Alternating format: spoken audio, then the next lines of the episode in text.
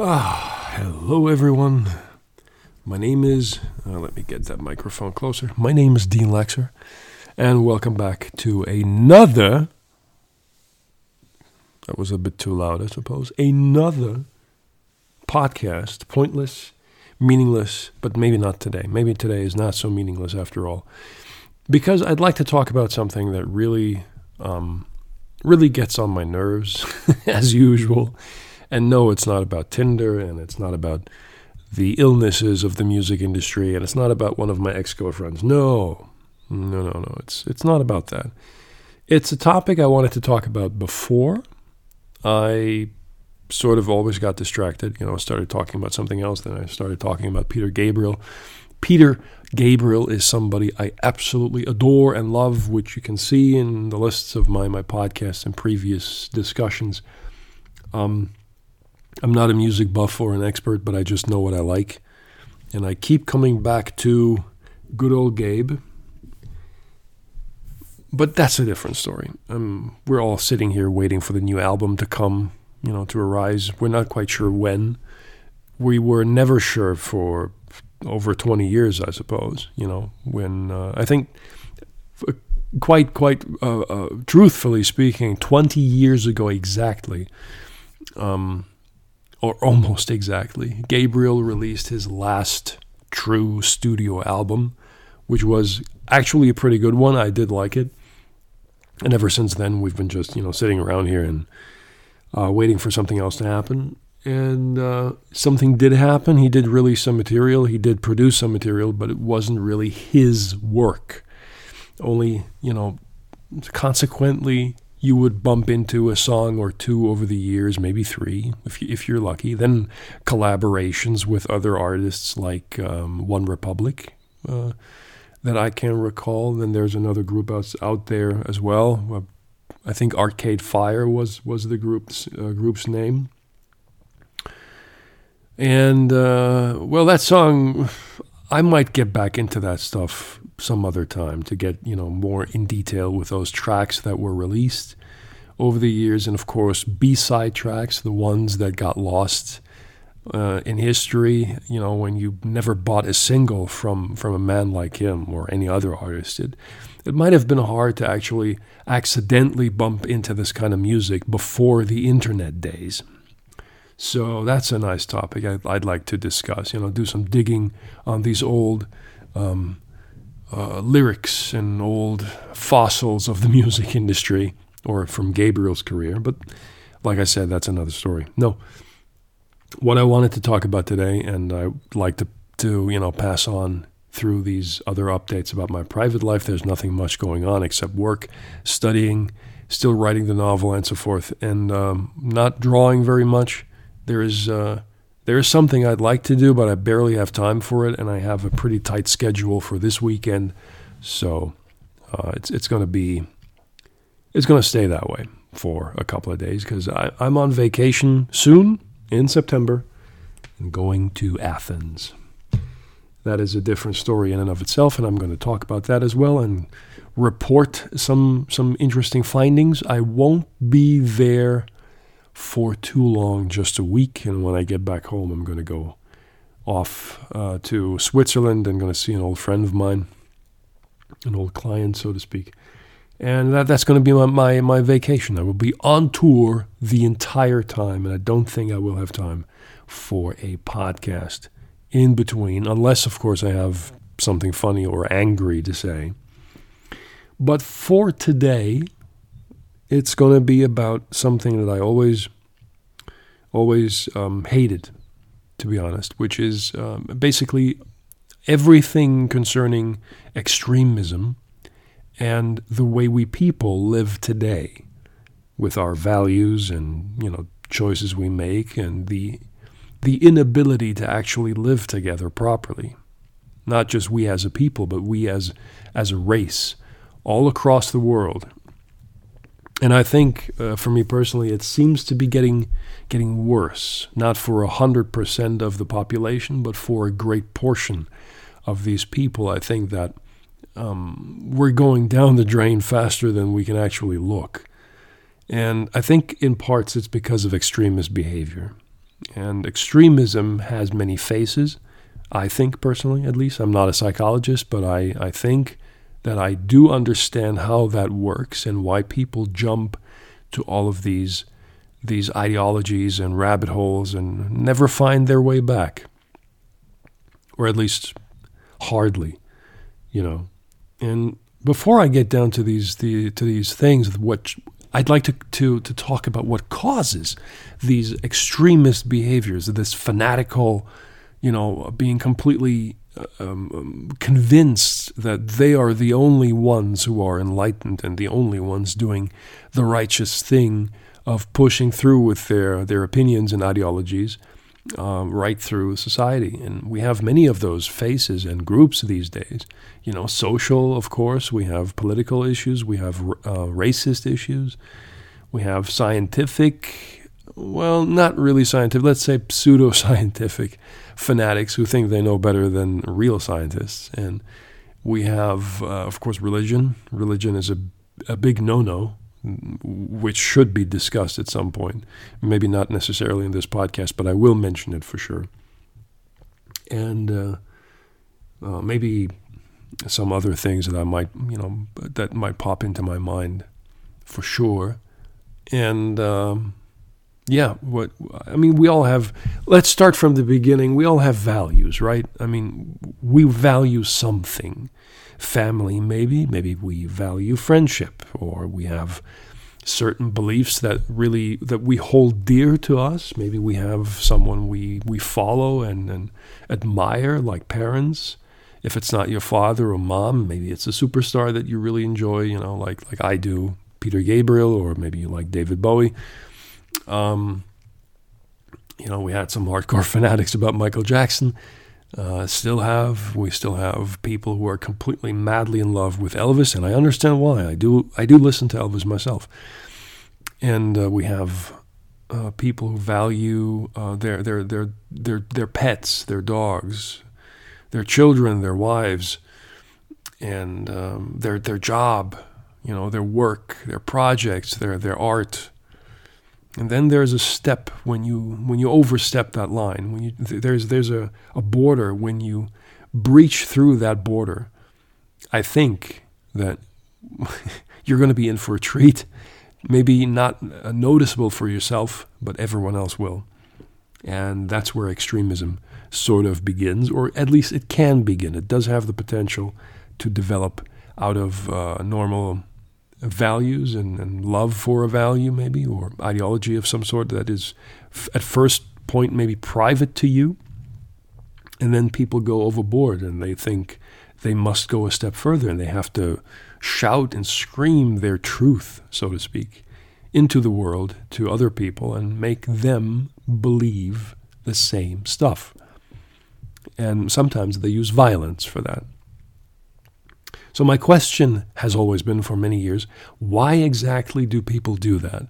What causes that sort of transition, this transformation from being a, let's say, normal human being, maybe even decent, into a completely obscure person with an ideology that, that will be defended at any cost, no matter who's debating that person, no matter who is attacking the person, maybe not, not physically, of course, but if someone is criticized for their beliefs, for their opinions and, and values and whatnot. Um, you know, they, they get they feel attacked, they feel threatened, and they have to defend themselves. Most of them do, and they love doing that. And I think, especially in this day and age, it has become more more uh, visual to us, thanks to the internet and to TV media and all that. And I do believe that this kind of behavior was never really a topic in the 1950s or the 1960s, with the exception of maybe religion. But I think people would rather leave you alone and they were more focused on their own lives, you know, trying to survive, doing a job, raising a family, perhaps, even if they were not perfect. And, you know, we had some very crass role splitting where women had less to say than men, of course. So I don't want to say that these times were necessarily better or anything, but we had those times and it worked to some degree at least. And we never had this extremist behavior as concentrated and as vastly spread out through the world like we have now. I think that's also because of the access to information over the internet and the, the, modern media. And not necessarily because the information is correct, but there is still information and it can be accessed from all sides, no matter where you are on your phone, your computer, your, your tablet, basically mostly your phone, right? And uh, you just can't really evade that unless you want to really consciously make that decision. I'm not going online anymore. But, you know, how many people do that? You know, most most people go on, online because that's the world we live in now.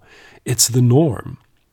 And with that norm comes new territory, and with that territory, new uh, forms of information that can that can, or at least have the potential to poison your mind to manipulate you in, in thinking otherwise, to indoctrinate you in thinking something very specific and trying to follow uh, this this line of new belief, or maybe even uh, you know win you over as a member of some kind of club. And I'm not a fan of clubs, really. I'm I'm not really myself in any club. I'm not religious. I used to be when I was younger, but that's a, another story.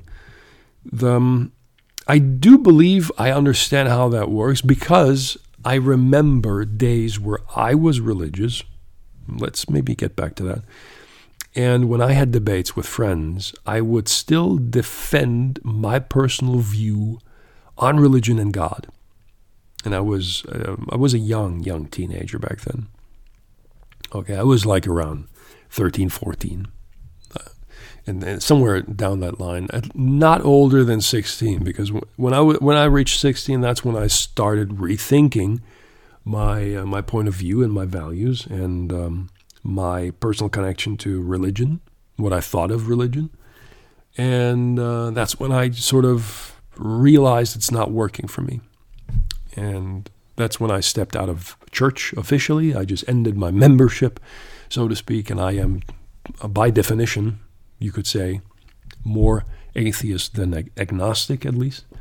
Um, and that's when I moved from there to a new kind of, of focused belief system where I just believe in whatever value that I find interesting at the time, you know.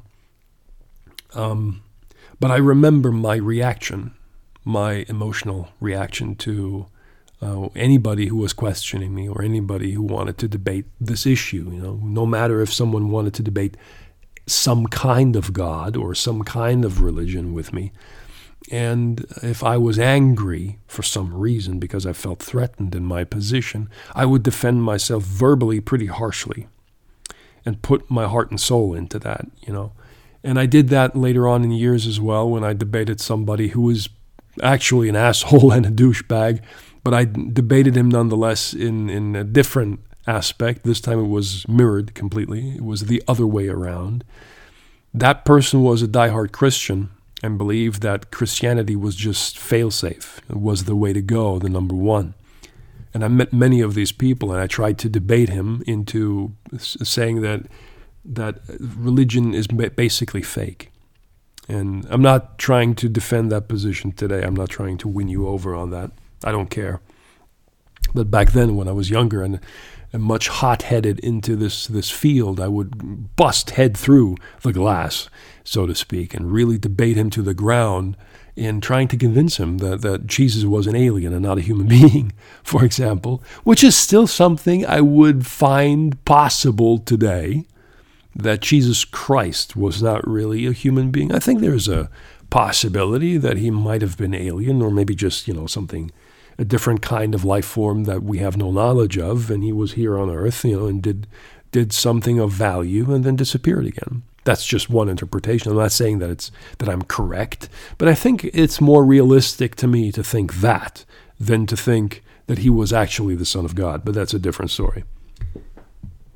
The point I'm making is, um, while I was younger, and I was really heavily focused on that stuff you know, I was reading more about it. I was reading more about religion and uh, also conspiracy theories as well. And anything that had something to do with UFOs and UFO sightings and, you know, this, this kind of, of stuff. And yes, I know it's a rabbit hole itself, and you really have to be careful what you, you get yourself into there. And I am personally still a believer that alien life does exist. It should exist.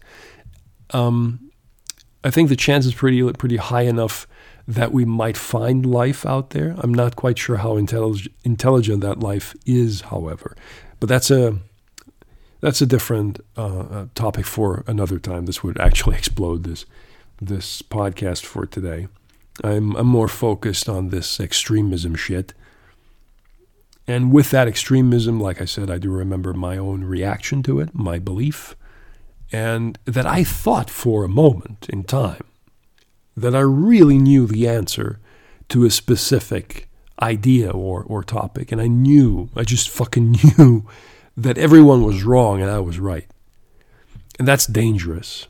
I have to admit that. That is really, really dangerous. Even if I had proof, which I didn't, even if I had proof, uh, even then it would be, I think, even even more disturbing for other people to listen to me because they can't see the proof that I have. And maybe I can't even see the proof myself. And the question again is, you know, how did did that happen? Where does that come from? This this uh, possession of, of, of sorts, being possessed by an idea, and defending it with your teeth, and just crawling your way into someone's own life or opinion, even, and ready to fight. You know, just feeling ready to defend yourself on your belief. And I think, because of my own experience, um, I think it is really, it just comes down to one thing, and that is emotion. It has never been anything else but emotion. No matter what timeline, no matter what year, what century, which era, it doesn't matter. It was always and always will be about emotion because, because we can't live without them right? We can't just walk out the door and say, look, uh, today I'm going to be super logical about everything. Nothing can really hurt me. It's all about the facts and numbers, and it's all good. Some of us can actually live like that, but many of us cannot. I would say the majority of the people can't do that. You know, it's it's it's it's. Uh, I think it's too complicated. It's a bit tight here. I have to I have to sit differently in my chair. I'm getting old here. Okay, I'm sitting a bit further away from the microphone. I hope you don't mind. I have to relax here. Some my my back is stiff. My spine is fucked up. I'm doing great, but for some reason I'm I have cramps all over my spine. it feels like I've dislocated something, but who cares? Hmm. In case you're wondering, I'm drinking something like a watered down apple juice. It's um, it's no alcohol today. I'm I'm going to drink sometime tonight, I suppose, because I'm um, I'm going to leave afterwards after this podcast and make myself ready for a birthday dinner. A friend of mine has his 38th birthday, and he doesn't go out very much. But today he wanted to to pay for dinner, so I was a bit hesitating because the restaurant is crap. But I said, okay, why not? You know, I'm, gonna, I'm just going to order something small and be done with that, I suppose. Um, the most, yeah, I'm getting off track.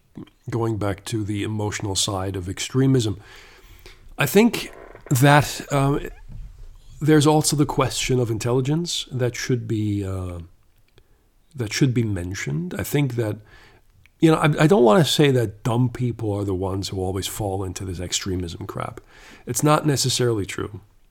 I've met lots of people who were, let's say, uh, more simple in their lives, not as knowledged, not as interested in anything at all. They didn't care much about science, they didn't care much about discoveries, about new technologies, and all that kind of stuff. They didn't care much about economics, they just cared about having food on their table being able to pay the bills, you know, and just living a completely simple life. And they were not in any shape or form interested in any kind of ideology. They didn't give a shit.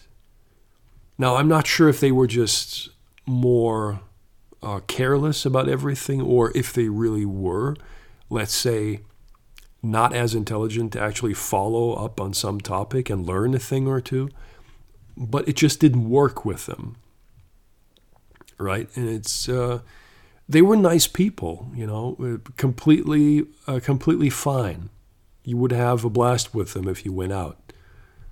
Um, but they would not fall into these extremist traps of, of any kind, and they sure didn't have any tendencies to to to follow even any kind of these ideas. But other people who are maybe intelligent enough to find distraction in these topics, they could actually, uh, for some reason, uh, fall into this this this cat the, these this, this category of let's say new discovery. Okay, something that uh, falls into their attention or into their, their lap, and they think to themselves, "Yeah, you know, this is quite interesting. This this person might be onto something." And I think hyper intelligent people, I don't think they can be extreme at all, aside from their their appearance, probably their social awkwardness eventually. But following into some kind of extremist movement is also beyond that. I think people who are just too dumb for their own good and are satisfied with everything in their lives, they don't care. They don't they don't care what you want. They don't understand the need for it. That's the point. They don't understand the need for something that is of value to others. Why should it be of value to them? They don't see the point.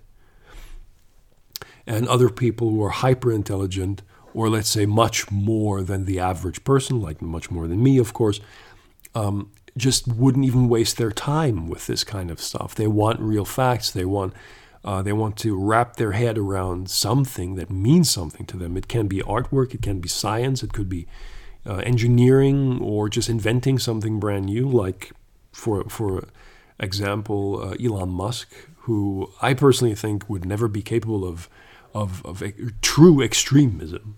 You know, he had some emotional reactions toward Putin. We know that. We follow that. But I think he's intelligent enough to know when to stop, right? When to focus on th- on something that's really important, and not just being fed up of you know some other stupid people wasting his time. So I think that's that's a fair assessment to make that hyper intelligent people do not care about other people's ideology. You know, at least they shouldn't. And then you have people who think they know everything, who are not intelligent enough to understand the facts truly and to analyze them properly, but they're not stupid enough to not notice it, to not notice the material, or as they say in their own words, they see the dots of information and all they do is connect the dots, and all of a sudden they understand everything. That's what they claim. And one of those those people who said that, who said exactly that, is David Icke. David Icke is a British uh, former uh, foosball. I almost said the German word foosball. He was a football player in Great Britain, and he was also a uh, football or sports newscaster at one point. Then he uh, sort of lost his marbles and said he was the Son of God, and went with that statement on the air. And you can see from his, his behavior that he was extremely naive at the time. And he had good intentions to, to, to share this knowledge with the world. I mean, you can, you can, you can watch uh, his, his very famous uh, appearance on TV because it was, of course, recorded and uploaded on YouTube for everyone to enjoy and to laugh about or laugh at.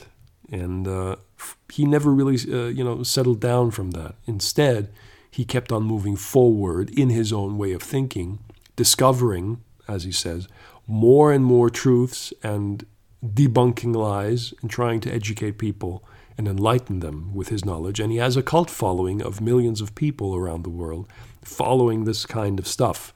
And he's also the one stating that, or one of those people stating that we have reptilian shapeshifters in society you know, doing this, doing that, infiltrating uh, the government, manipulating the government, controlling the government, all this, this, this stuff, you know, controlling maybe even the human race entirely and our history.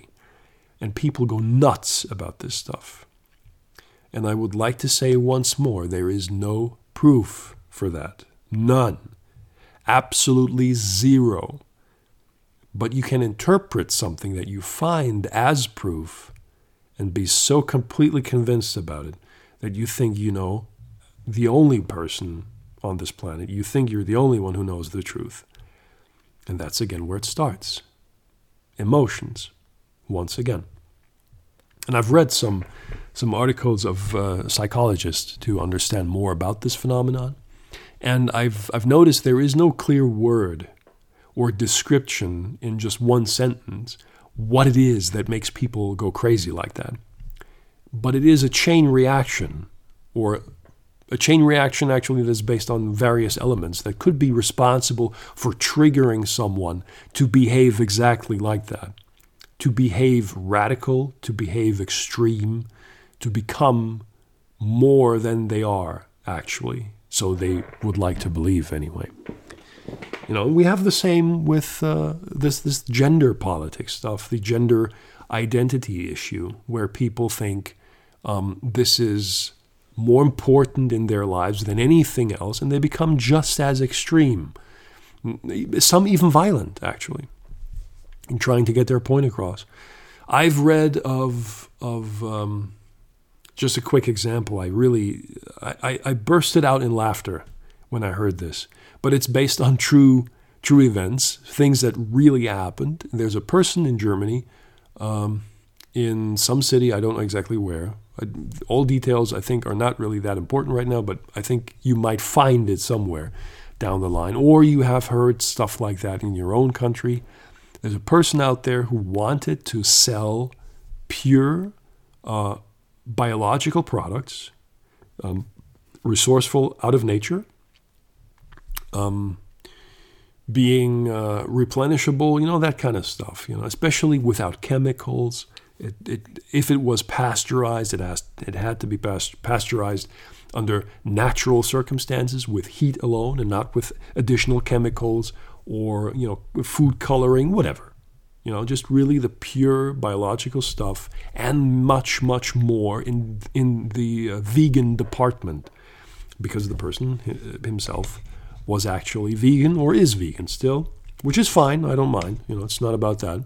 But here's the kicker he opened up a store with vegan products, right? With biological products, vegan products, clean food. Um, made sure that he got the newest stuff. Tried to find new, uh, you know, uh, distributors, manufacturers, farms, all that stuff. You know, trying to buy as much of the good ingredients you could probably get as fresh as possible and as clean as possible. The problem is, for him, it was not very easy to maintain the store because of the prices. You know, this this kind of food automatically becomes just more expensive because the process is more complicated, or a private person was doing it, uh, him or herself, family business, and so forth, or just farmers from you know, next door or just from, from, from the land side of your city, the countryside. And um, to maintain the shop, they had to. Oh, I, I lost a cable, I think. Something fell down. They, they tried to maintain um, to, to maintain their shop in, to a stable level, trying to survive. And they, sometimes they just couldn't sell enough to pay the rent to pay for electricity, for for personnel, for logistics, all that stuff. I mean, it, it doesn't come for free. You got to do something to get to get the money in. You got to do something to get the food. And he was after a while he started to be a little bit more successful. He could invest money in, in advertisement, in marketing, you know, being more public out there, trying to get known to people. And then he started opening up more stores because he said, it seems to work. I got, I got a strategy now. Um, I got customers. I got a name for myself. And he started opening more stores. Now, listen to this. After a while, it became more complicated to maintain this, this popularity because of, you know, natural causes in development, especially with the market, high prices for biological foods. And he had to, unfortunately, because of, in order to survive and keep the line somehow alive, he had to close down one or two shops. They were not profitable enough to live. Now, the problem is some vegans, extremists vegans, which is the most funniest thing I've ever heard, but it's true, they didn't take that very lightly. You know, they didn't take it kindly and wanted these stores to stay open. And they blamed him for failure. They blamed him for being just cap- capitalistic, making a profit off of vegans and biological food consumers. And they wanted to punish him. So they, they attacked him in the other stores threw in rocks with uh, you know death threats and stuff like that, other threatening messages, trashed his his stores, the glass, they shattered the doors, they stole from him, and they they were extremist vegans that did that. Okay, they went completely berserk. We're talking about you would think educated people who were students, you know, they don't live on a high budget, of course they have financial limits, but they want to invest in this kind of food, which is fine. They can do that. And a few of them lost their fucking marbles, not being able to understand that it's not good to throw a rock through a window just because a store closed. Okay? And again, we have ourselves uh, individuals who fell into a rabbit hole of vegan, veganism, in this case, and to think that it was necessary to go to extreme lengths just to prove a point, a worthless point, by the way, is still laughable because we're talking about people who think or believe that their their way of living is the only way to sustain uh, the human race, to sustain nature, and to to stabilize a coexistence between us and nature. And I personally do not believe that. I just wanted to say that. Vegan is okay. Veganism is fine. I've tried vegan food. It's fucking delicious. I had I went into a vegan restaurant in Nuremberg and it was surprisingly good. It was fantastic. It was actually an Asian oriented restaurant, I think a Vietnamese one. And they were cooking all sorts of, of vegan meal, only with true vegan uh, ingredients, purely vegetable, of course and uh, meat supplements that were based on tofu mostly or other products. And I did I didn't mind that it had to taste like some sort of meat. I didn't care. I just wanted actually vegetables, so I tried that. And I was blown away by by the way of cooking, what they did there. It was great and I felt wonderful. That doesn't mean that I want to be vegan. Okay, it's a different thing. Veganism is not just about food. Veganism is about a complete control of a lifestyle to give up everything industrially and just become really heavily focused on anything that was made from the abuse of nature and animals. And I understand that. I think it's fine if you want to follow through with it. I personally don't think it's necessary, though. I just want to point that out. I'm I'm let's say 90% vegetarian. I do eat fish, so I'm actually a pescatarian, but I don't eat fish every day. I cook for myself vegetables only, up to a point where I think to myself, God damn it, I need some salmon today, or a trout, or whatever I can find. And I'm fine with that. I eat eggs. I love eggs. I think it's okay to invest in eggs that come from a purely biological controlled source with uh, chickens that living freely on a farm. I only want to buy these products. I don't want to invest in anything that has something to do with industrialized uh, destruction of animals that uh, or the abuse and and the the the countless brutal deaths of animals. I don't want to support that. I understand that it's bad, but I don't think it's necessary to completely ignore um, milk products in general you know, especially from a, a, chicken's farm. These chickens are doing fine. Where is it abused to eat their eggs? It's pointless. Okay? Besides, eggs are good for you. The end of discussion. That's it. You know, and that's where I just I draw the line. You have to have common sense to know exactly what it is that you're doing and understanding it, what what you're doing. And I, I, I understand if people want to go overboard you know, and go to more extreme lengths to prove their point. I understand the protection value behind it. But going to such an extreme length is also. I had a discussion once with a veganist person who was a, a girl, I think maybe 19 years old. And at that age, um, it's, it's always the same. They think they have the answer, but they don't. but they still believe they do. And it's very difficult to teach them to keep an open mind. Because if a person wants to eat meat, it's fine. Let them. That's the that's just that's it. You just accept it. Okay?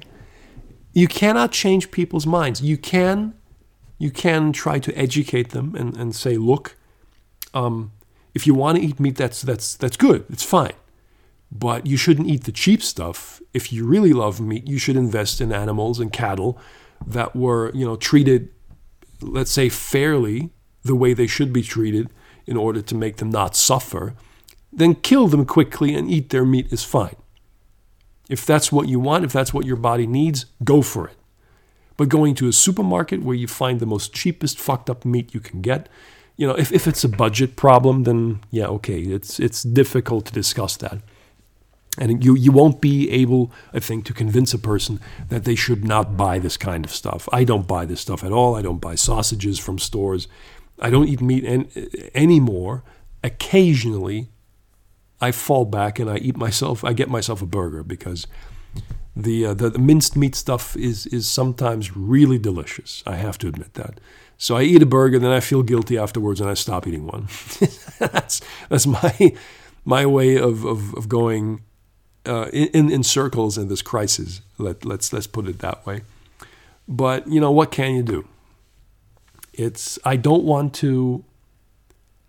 I, don't have to eat burgers. I'm just saying that I do love love the taste of it, and if I really really want one and I'm hungry for one, I either make myself one and I buy these minced patties, or I go to a store, I go to McDonald's even. Whatever comes first in my mind, I just do, and then I'm fine. Okay. But um, yeah, that's just that's just the way it is. But proving proving to other people they should not do that, you know, and calling them murderers for you know killing innocent animals and stuff like that, that's not working. Okay, that's really just shooting beside the point. That's you being an extremist again and trying to prove other people that you're the only one who is right. End of discussion. Okay? You, you don't go further there. You cannot further develop from that point, and you will not succeed doing anything. You just feel self righteous as usual, and you go on in your merry way trying to provoke wherever you can. And that is not helping. That is not educating. That's just being an asshole. That's why we shouldn't do that. But again, you know, just getting back to this this emotional crap, um, falling into this extremist um, uh, hole, and I'd like to, to, to use one more example. Uh, one example that is personally pretty important to me is because I'm, I'm thinking of my father here, is the flat earth theory. While we're talking about idiots like David Icke, we can also go to flat earth, and I thank the heavens, if there is such a thing, that David Icke did not fall into the trap of flat earth. Mm. I think he didn't do that because even. I, I, I just dropped something. I dropped the lid of my fucking bottle. Where is it, for fuck's sake? Oh, never mind. I'll just put it away somehow. Okay, look the point is extreme extreme uh, points of view in this world. Um, it, it, it's I think more laughable in regards to flat Earth. Because um, there is no point for me personally to discuss anything at all with uh, you know the the Earth's the globe's curvature the the horizon and and experiments that were done, the fact that we have space travel, and at least not space entirely, we're more talking about the solar system that we're trying to to cover as good as we can, satellites, um, the the fact that we jump into an airplane and fly around the globe, or you know, it, it, that is just we have enough proof to understand why the Earth is a globe. And we have been collecting this information for decades and decades, hundreds of years. Okay. And it's just, it's mind boggling that we actually do find people who fall into this rabbit hole again, right? And, and, and follow through with flat earth and they truly believe that it's a worldwide conspiracy towards mankind to keep them stupid and not knowing that the earth is a disk. And in case, just in case, I'm just assuming here and taking a chance that you haven't heard of this development before, do yourself a favor, go online, because that's where you find these douchebags, and look for flat earthers, and you will not believe the obsession, the fanati- the, the fanatics. What is it called? fanaticism? I don't know. I'm lost for words here. Um, you haven't seen something more ridiculous aside from the shapeshifting stuff. This is the creme de la creme of, of social decay via a belief and so called proof for a belief of why the earth is flat. And the funny thing is, just putting, putting this out there, the, the funny thing is, um, even flat earthers among themselves are not quite sure how to describe or determine what kind of shape the earth has.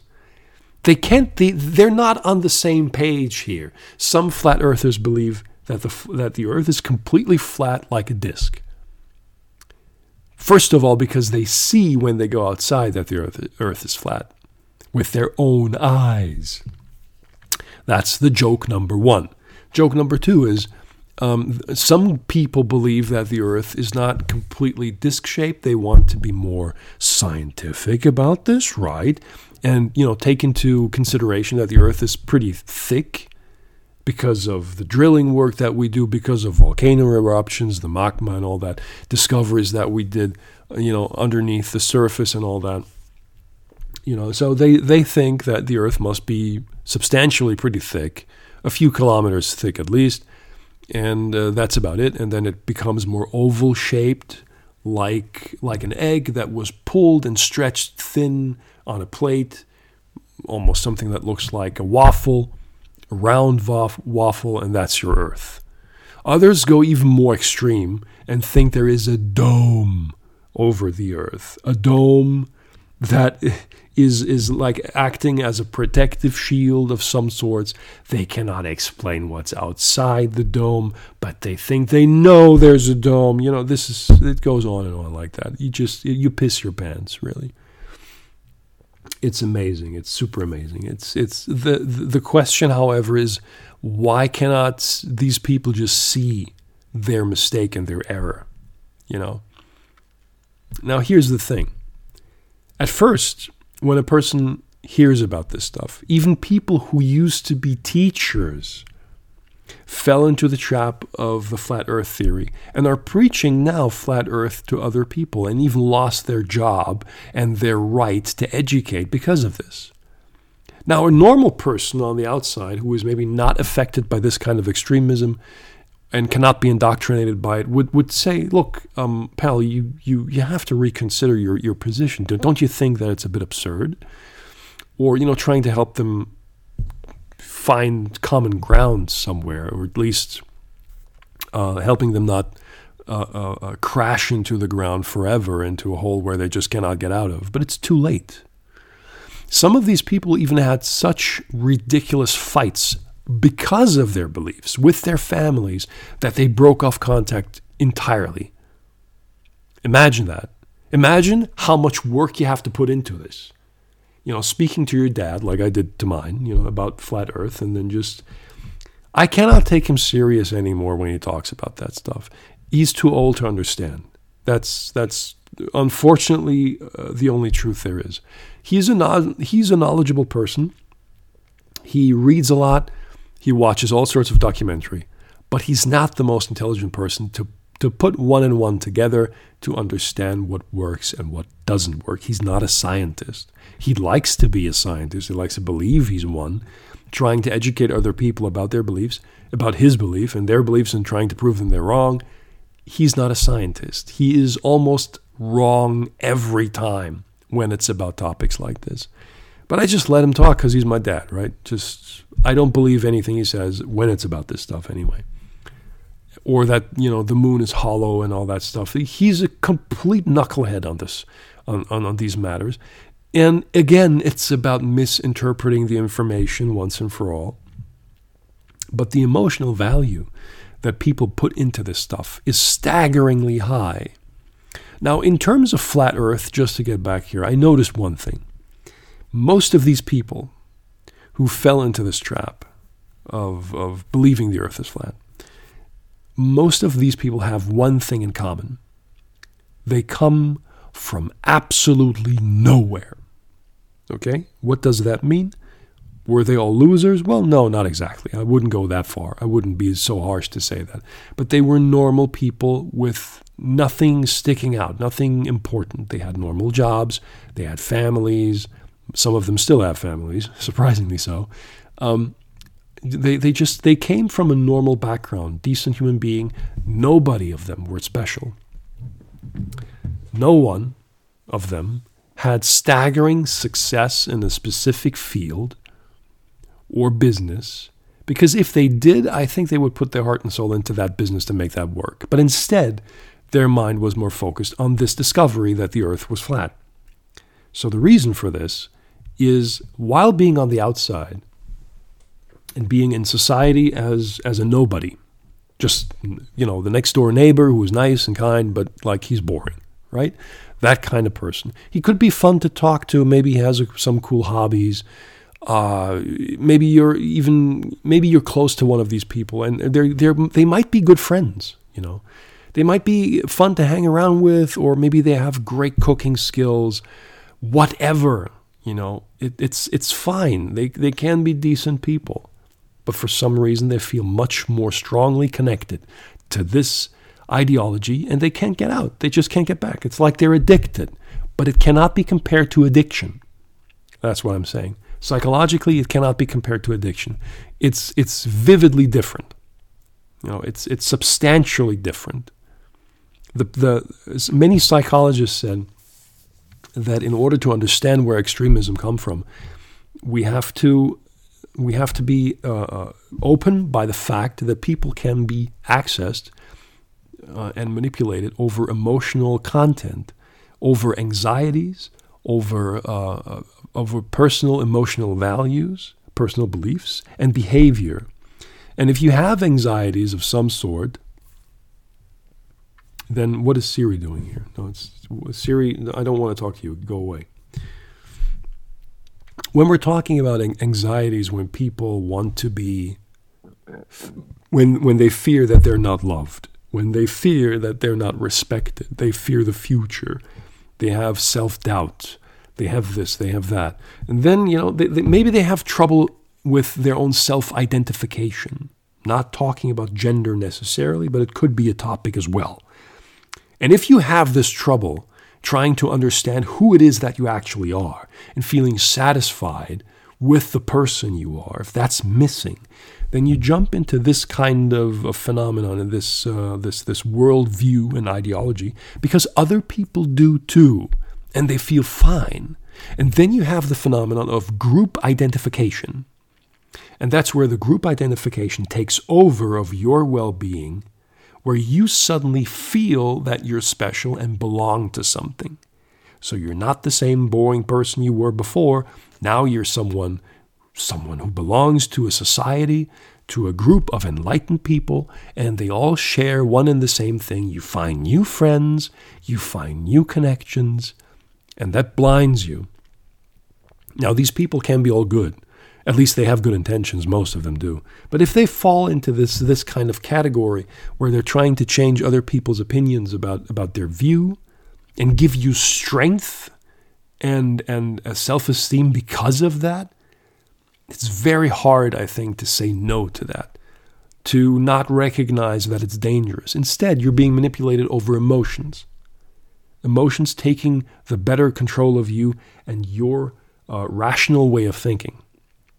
And that's when, when your rational way of thinking gets changed, I would say.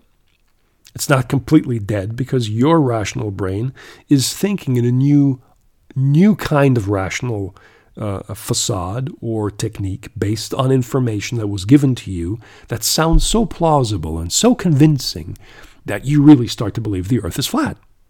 And you feel fine doing so because you feel connected.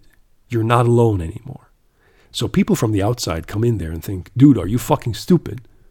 Flat Earth is not real. What are you talking about? We're not we don't live in medieval times. Haven't you heard of NASA? So that person starts defending itself and saying, like, no, no, no, you have to see the evidence. You have to there is no evidence. Well, yes, there is. You got to talk to these people. That's the end. That's the beginning of the end. Okay, and I think personally that these people they they are intelligent enough for creativity, for imagination. First of all, believing wholeheartedly that the earth is flat is one thing.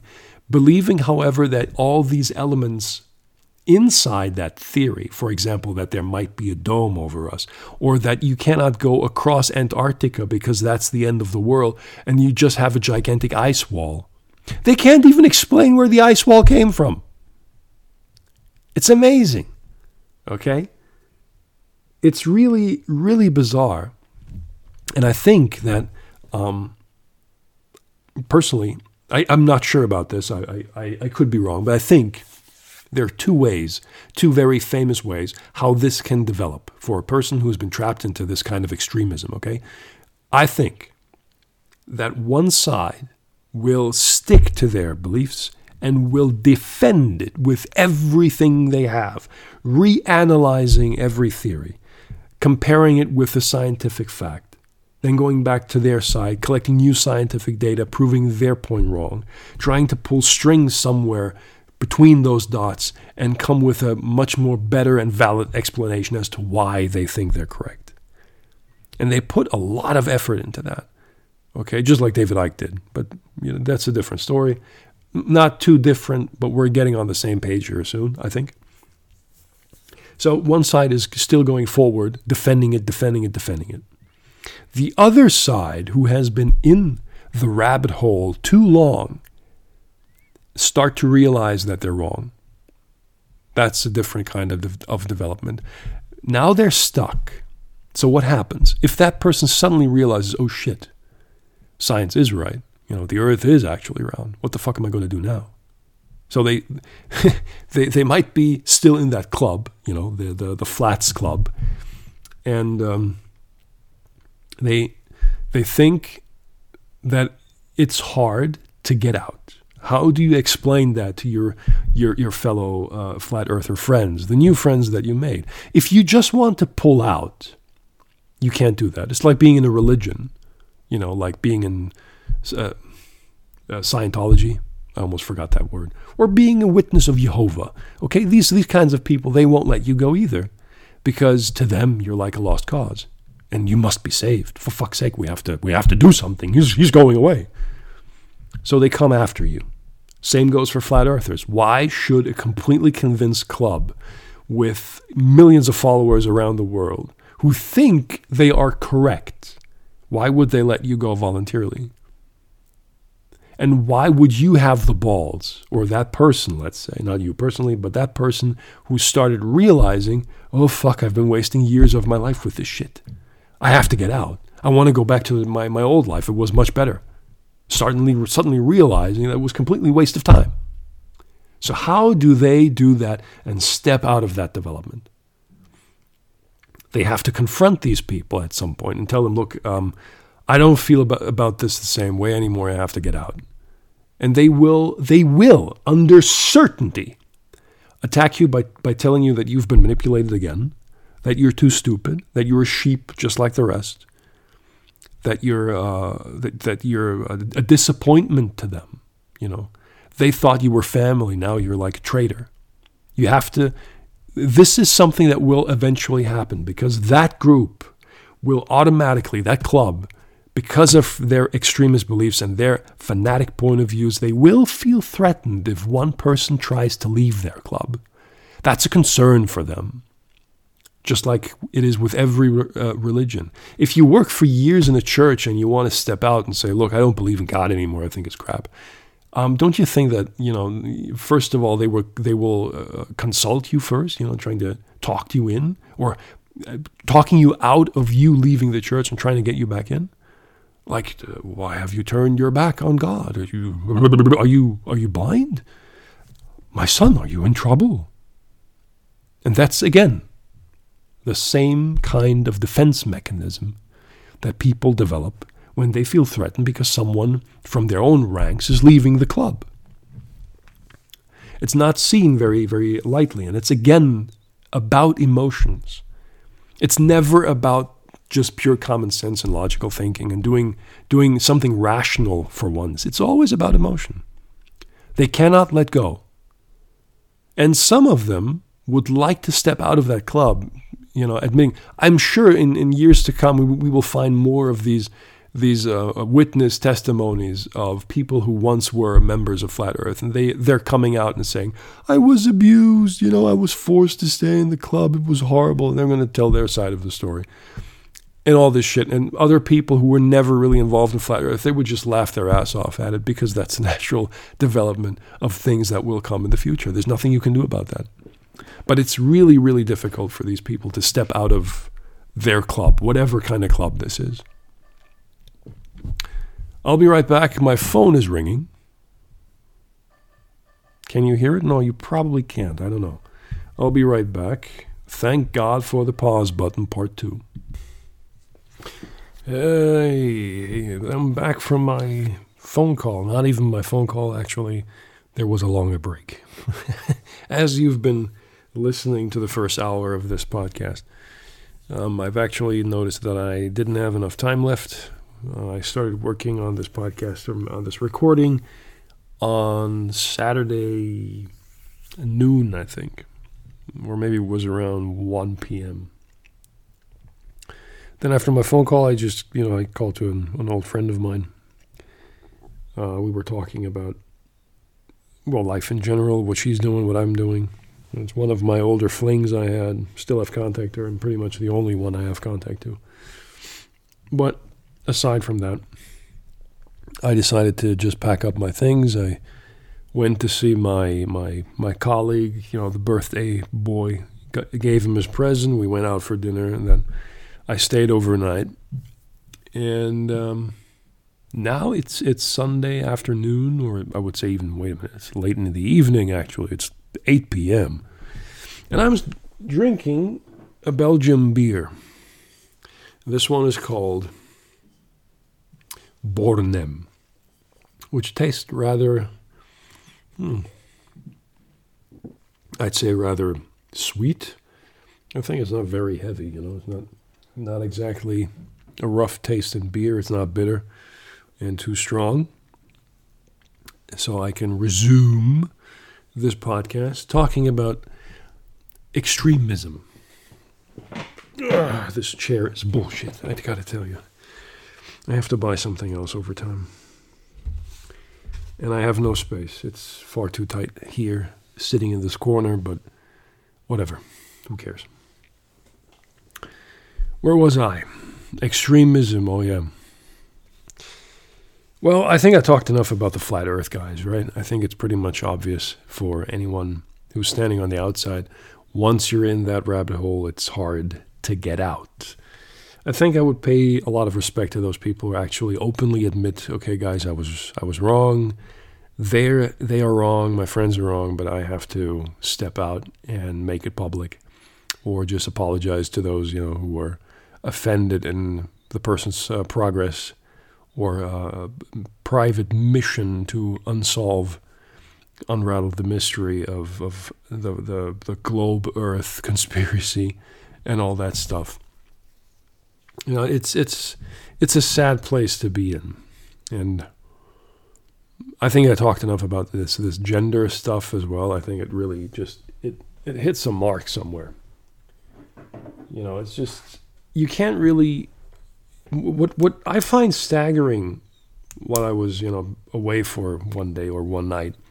What I find staggering is that it's not possible for us as a human race to live in peace at all you know, it, it doesn't matter what time period we're in. It doesn't matter if we're uh, you know, in the, in the Spanish Inquisition. It doesn't matter if we're living in the middle, in the medieval times. Uh, it doesn't matter if you're sailing all across the globe and trying to discover new land, like uh, you know, uh, Christopher Columbus did. And it's it's just it's really unnerving if you think about it, because I think the, the human race, we as a people, we could achieve much more if we if we would just put our heads together and just make the impossible happen to live really in peace and just live for the the future, for us, to make this world a better place. Okay, to live and to do research and progress and engineering and invention just to enhance the future and life quality for all on earth. But it's not possible. We can't do that. We always have something to argue about. We always have something to disagree on, especially when it's about this bullshit like the you know the the, the gender nonsense. And I call it nonsense because I don't personally care if somebody says to me, uh, "Yeah, I'm by the way I'm trans" or something like that. I would just like you know just shake my head and say, so what? I don't give a fuck. You want to drink a coffee or not? It doesn't matter to me if somebody is trans or not. I, I don't care if someone's gay. I don't care what fucking skin color you have. I just want to sit down, drink a cup of coffee, or have a beer with you, or a wine. And we can talk about things that actually do matter. Okay? It, I understand that we live in times with all these, these differences and thanks to modern media, these differences get pushed in our faces much more than usual. And they're trying to force different languages on, on, on us. You know, that's also a form of extremism. It's political extremism that's being uh, played uh, out to ex- to an extreme extent to, to make it almost look ridiculous. All right. Then we have uh, these political differences as a whole between you know left and right, like it is usually the case in America. Um, the the funny thing is the extremism doesn't stop there. You know, it's not just left and right. What about all the other people creating parties and trying to participate in this this you know running for presidency or just trying to get some votes in to be more important? No one cares about them. I, I have to even look up these people to tell you about all the, the these contestants, all these parties that were formed and and um, and founded and promoted, trying to get some kind of opinion across on on the future of, of, of the American people. And all you hear in the media is basically left and right. No one knows about the others because they don't matter. It's always just about the Democrats and, and the Republicans. And it goes on and on and on and on. It's actually, it's been like decades and decades, or I don't know how many years in total, that we had the Imperials somewhere in America. We just have the Democrats and, and, and the Repub- Republicans now. There's not much going on.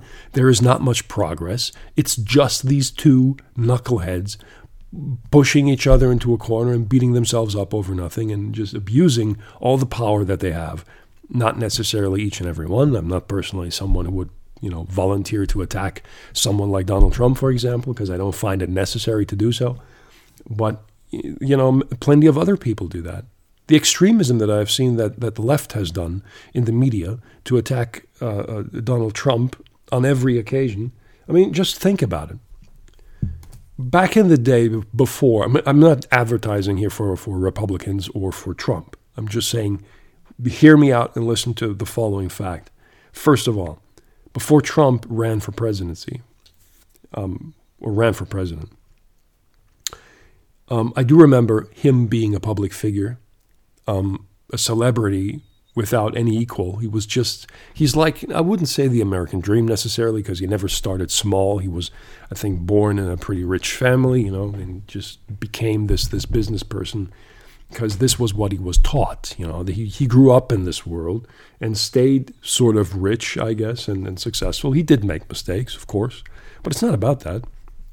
It's about him as a person and the popularity surrounding that person.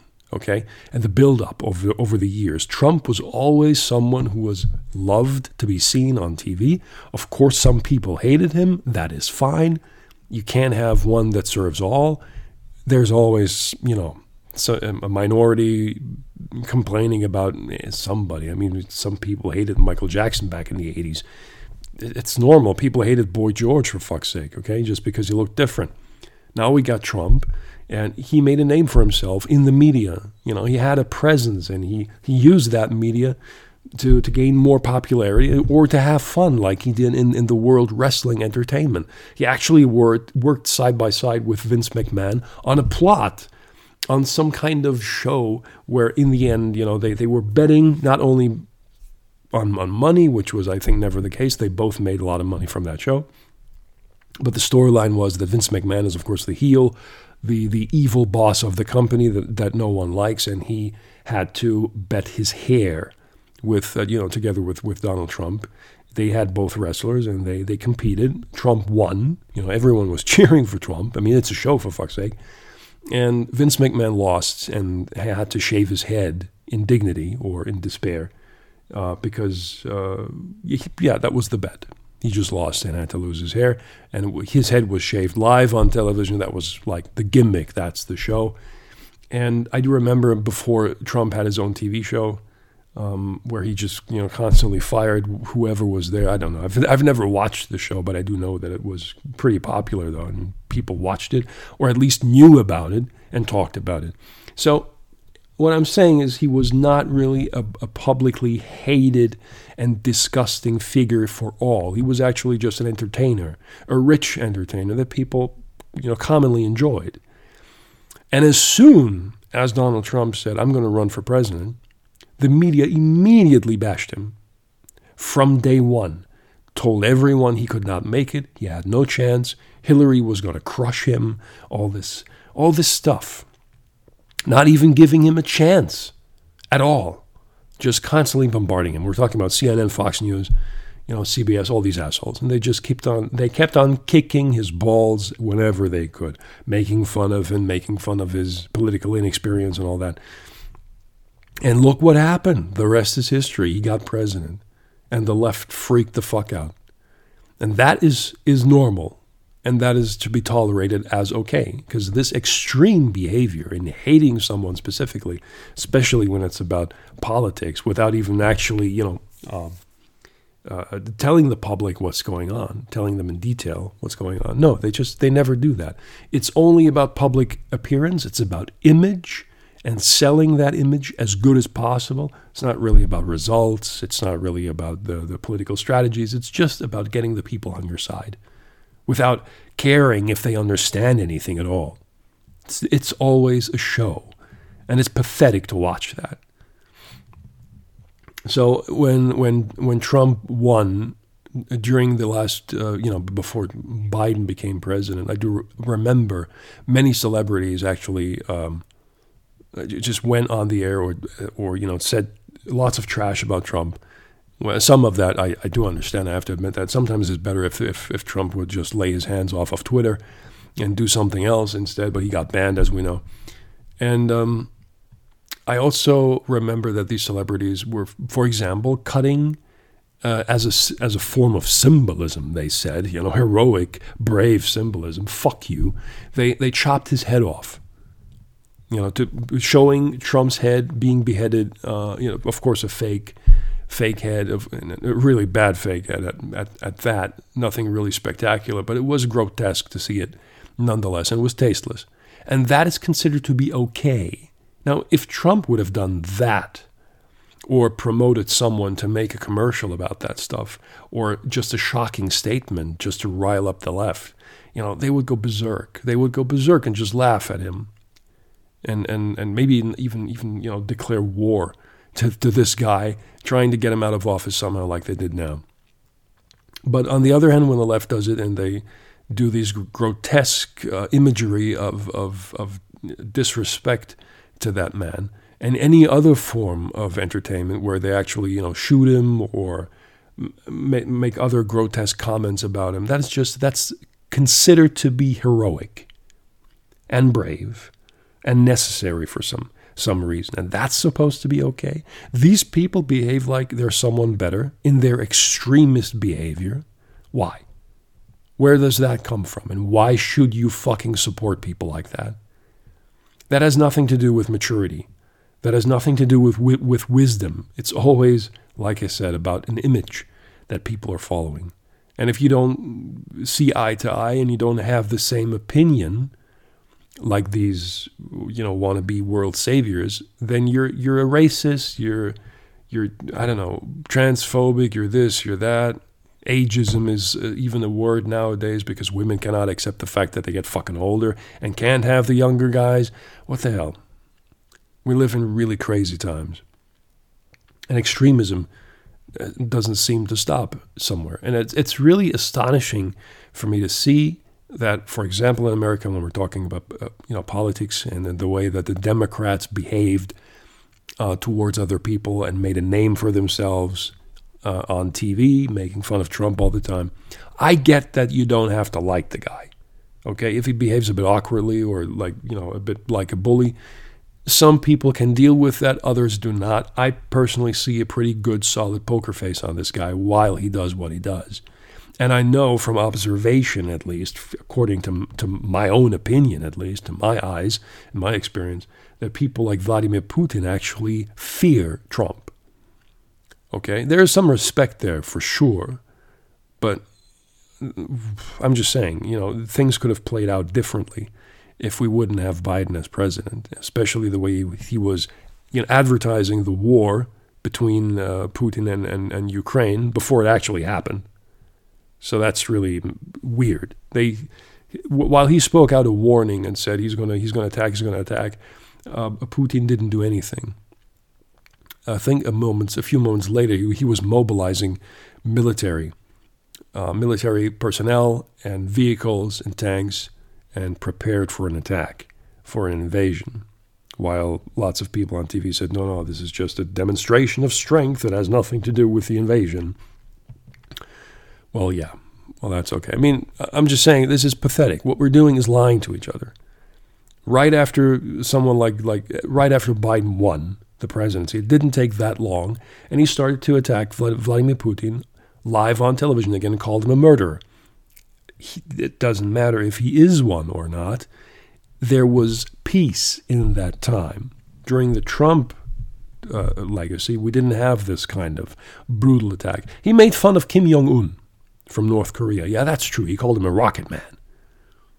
That was also for show, just to get the dialogue going. And he could have done it differently, that's true.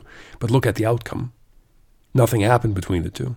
They found an agreement, and I think it was an economic agreement. And to, I can't prove it, but I think that you know Trump made a proposition and said, "Look, you, you're sitting here on gold, my friend. You can do, you can, you can transform North Korea into a, a tourist attraction and make millions if not billions. You know, and Kim Jong Un is not really someone who's going to shy away from that offer. And I think if the Americans would help him to achieve that in form of you know organization and construction and maybe resources and and, and intel, they could have pulled something off pretty gigantic. We would have never seen a North Korea like this before. But no, instead, while Trump left, Biden came back in office, and what did Kim Jong Un do? Starting to shoot rockets again. Well, go figure please. This extremist behavior is nonsense.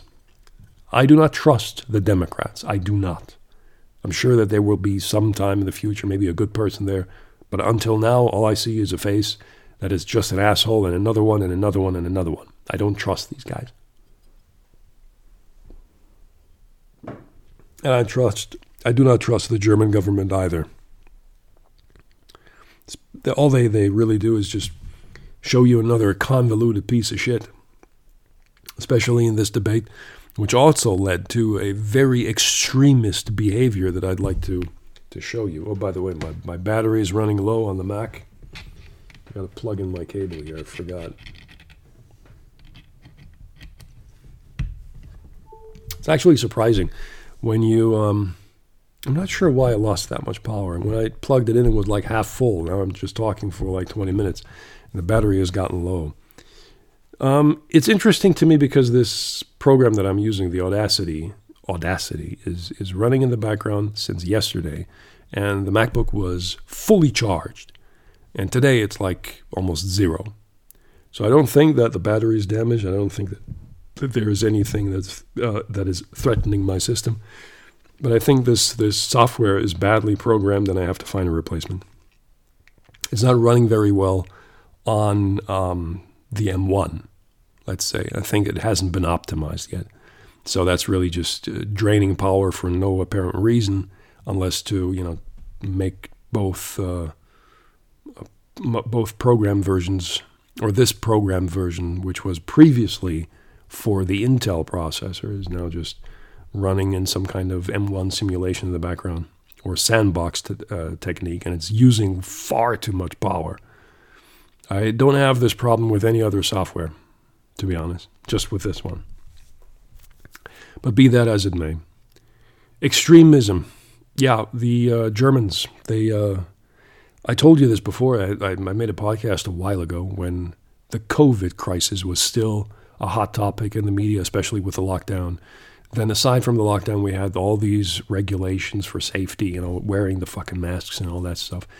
Uh, I do agree that in some cases it would be uh, more practical to use the masks. There is, uh, of course, a positive usage there.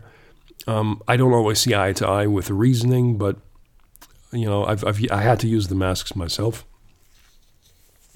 Um, I never had any problems. I've never been really that sick. Maybe just a random cold uh, every now and then. Or mm, wait a second, I had I had one cold once during night shift, and since then I haven't been sick at all. And that was two years ago, uh, which I'm quite thankful for. Even though you know you're surrounded by people who have had COVID uh, one way or another. I'm still not vaccinated and I'm not thinking about it. I, I, I, talked to my doctor about other vaccinations and he didn't care if I had COVID vaccine or not. He just, he's not advertising it, you know, which is one of the reasons why I like my doctor. He's just, he, he keeps his head cool, is not making any panic, just staying true to the facts and just doing his job. And he takes his time to explain the necessary things to you while everything else is just, you know, don't care. That's a perfect attitude. And uh, during the time, you know, we had this uh, split in, in, in the German public. The people were running amok in those days. We had, I told you this before, we had people, you know, um, they, they were trying to figure out if it's possible under German law or to bypass a certain German right in, let's say, our constitution, which means that the human himself, any human, and, and his, his dignity and, and well being and health should remain untouched and cannot be manipulated by the government under any circumstance. And that also calls for a, um, a necessary, uh, you know, um, vaccine shot like making a vaccine shot for COVID a law that everyone needs to abide by, to accept, and to use. And that would, of course, mean that even those people who cannot have the vaccine for various reasons, it can be re- religious reasons or, you know, or just personal beliefs or because of health issues, because they, they don't know if their body can take it, uh, Uh, they would make excuses for that and let those people go and just give them like green light. But everyone else who's healthy enough and young or old enough should take that vaccine. That was the previous plan. But they couldn't get it through. The media said it's going to happen. The truth is, it's not going to happen. At least it pretty much looks like that right now. And that also meant that around 70% of the people in Germany, as far as I know anyway, I'm not sure if this, this data is actually accurate and correct, but they said that these people were vaccinated at least twice. And I think 40% or maybe 50 got um, the, the, the, third vaccine shot, the, the booster shot. So, and then of course there's the fourth. And I've talked to a lot of people actually had the vaccine and they said they had enough. They don't want to take any boosters. They don't care. You know, and there is no, they don't see the threat they don't see the reasoning here or, or the logic, so they just retreat or give up on it and just, you know, try to forget about it and go on their merry way. But before that, during the time when the government said if enough people take the vaccine, we can lift all of these bans soon enough. That was not really a promise. That was just an idea that they were following.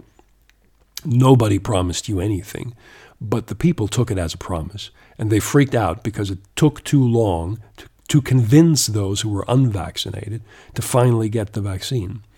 And some companies jumped on this bandwagon and threatened their personnel if you do not take the vaccine, you're fired. You're endangering other people. And a lot of them actually took that risk and got fired or uh, laid down work and went home. You know, that's uh, pretty interesting stuff. And that wasn't enough. Uh, it, it, wasn't. This development didn't t- didn't took. Um, sorry, wrong sentence. This development did not go fast enough to convince everyone. It took longer and much longer than anticipated, and people went nuts. Especially the vaccinated said that the unvaccinated were uh, like like the germs of society, and they were treated like second class citizens, as stupid, as uneducated, and uh, just conspiracy nuts, and that's it. They were just made uh, fun of, really. And I've also noticed that people, and I've said this before, uh, received threats of all kind, even death threats, um, got bullied on street, got attacked on street while standing in line in uh, some one of these, you know, test chambers, waiting for their turn to get a vaccination test, uh, not a vaccine test, a COVID test. Sorry. And if you just think about this, this lunacy that these people have been put through on both sides, mind you, to think this way, that because of this issue, the vaccine stuff, and the nonsense being being uttered out there, making people insane, again we have an extremist development where people are going completely insane and treating all people like trash, even wanting them to die, or preparing for a real physical threat to make them scared, just to force them to take the vaccine even though they do not understand the circumstances themselves. But they wanted to be a part of this movement. They want to be a part of this violence because they're completely consumed by this topic and brainwashed beyond belief to think in extremist way just to get their will done, to get their fucking thick skull through. And that is insane in this modern day and age that we still have to witness an extremist behavior like that, that comes out of fucking nowhere with a pretty short time span in build up. And it's get, it gets released in public, and you have your extremists. And it is not possible to negotiate and to talk reason with these people. I've tried it, it's really tough. Okay, you can be thankful if someone is listening at all. I'm not trying to convince people that a vaccine is bad. I'm trying to convince people to leave me alone. That's the point. Why? Because it's my choice, just like it's everyone else's choice. You want to take the vaccine? Go for it. It's fine. I don't give two shits if you take the vaccine or not. And that should be a priority to think like that. You want the vaccine? Go. You don't want? Fine. Let's have a beer. Everything else, fuck you. Yeah, you call that extreme? That's not extreme. That's me, me being angry because people do not have enough common sense to see where they're going wrong. Same goes for religion, the extremist behavior in, in, in religion.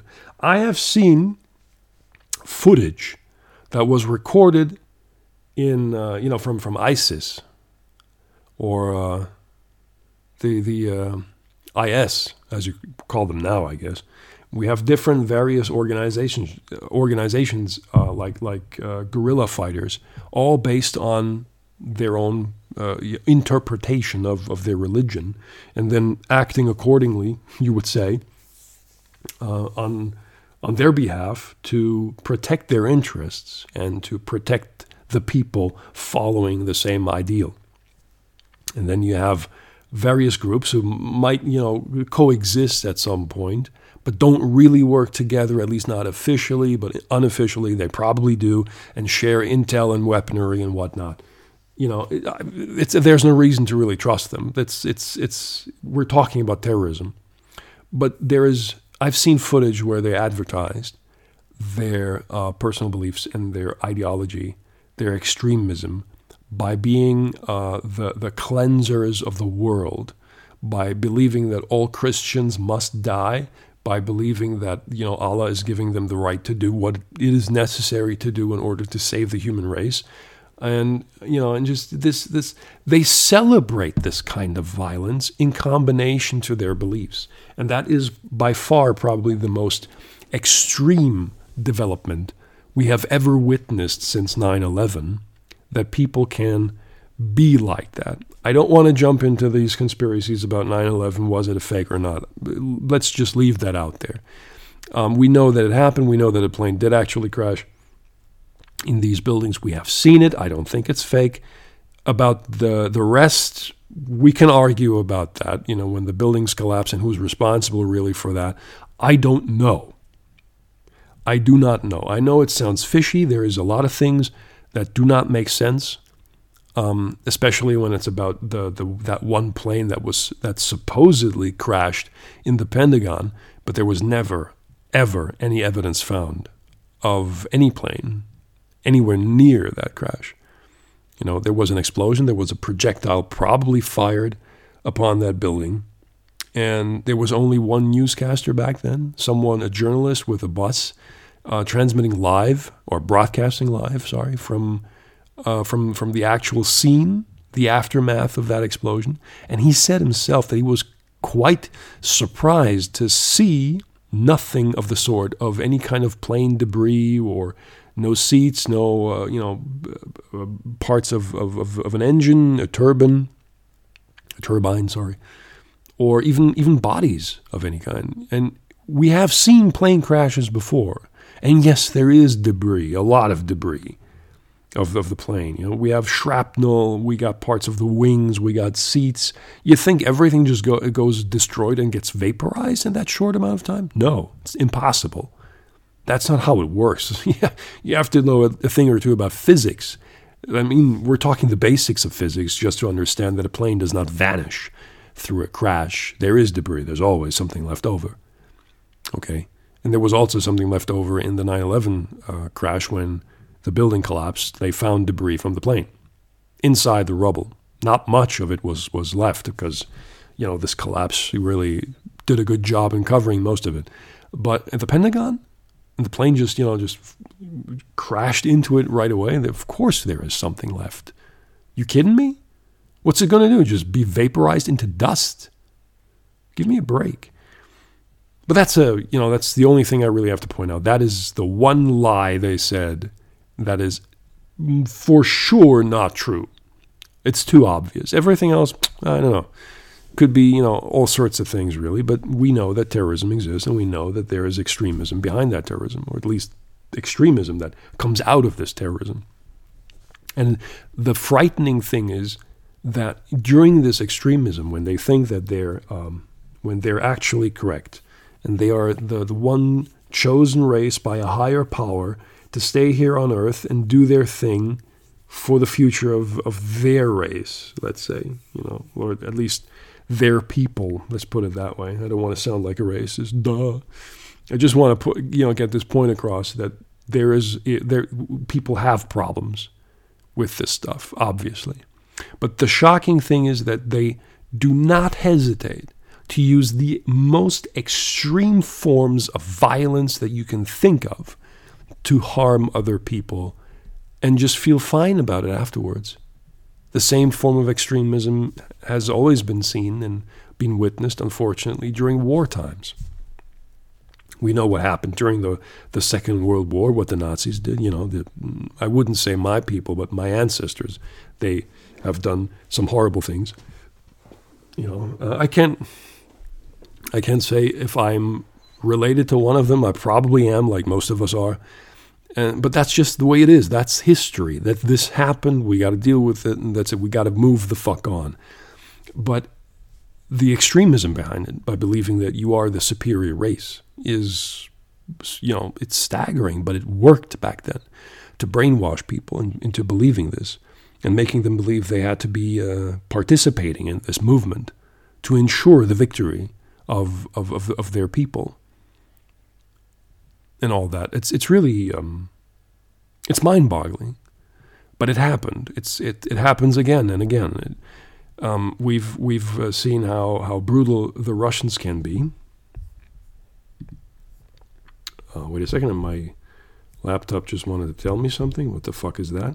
Okay, never mind. I don't care. I gotta take a sip. Mm.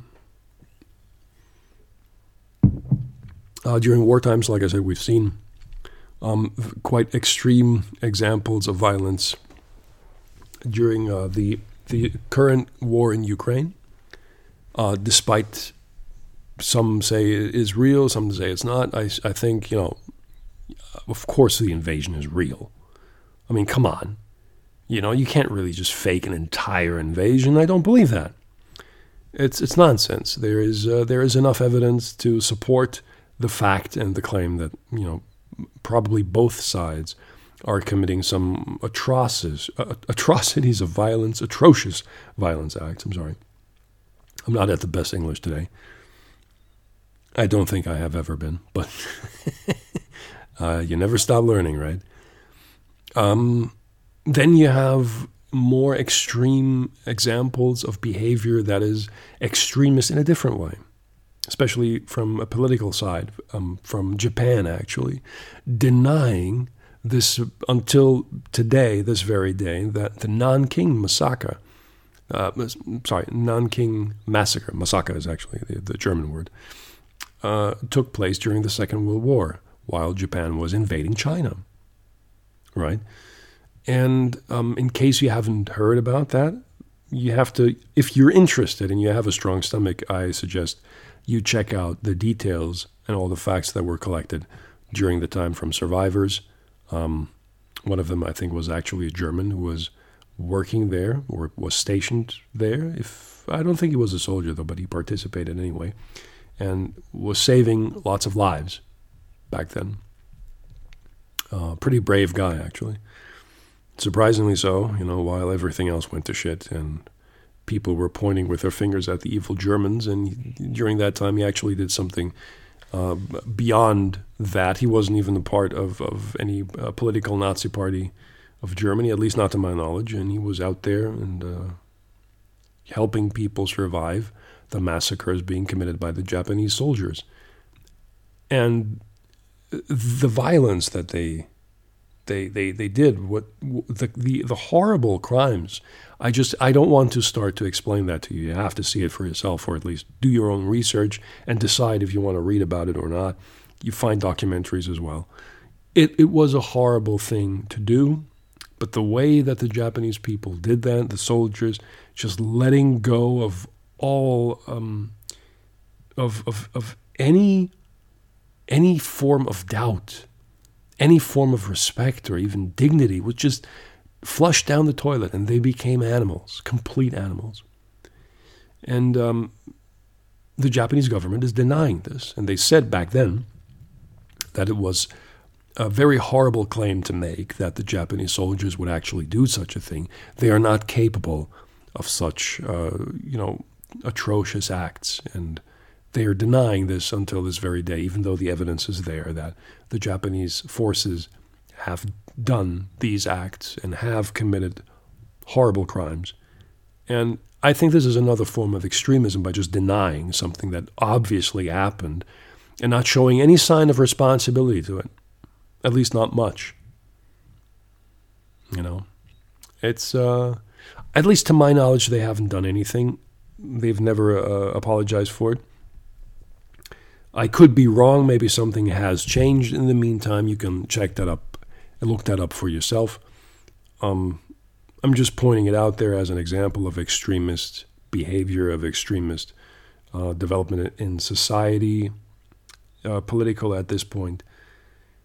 Uh, it's it's we have this extremist behavior everywhere, and it makes me sick. It makes me sick. I have done my own mistakes in this regard. I know. Um, I have learned from those mistakes. I'm not trying to be the same person I was before. So um, it's it's of course I have my own personal extreme point of view, but that's because I'm just annoyed. I am not taking a side here by saying you should be in this club, you should be in that club. This kind of extremism is destroying culture.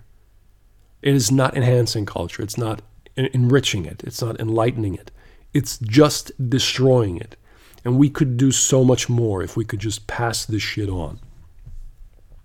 If we could just toss it overboard, flush it down the toilet where this shit actually belongs, where it should be from the start, and not just pretending, you know, that we know better because we just do because the holy book said so. You know, or because politician mm, Mr. Mrs. this and that said so. Okay? Because because my gender is more important. Or because the earth is still flat.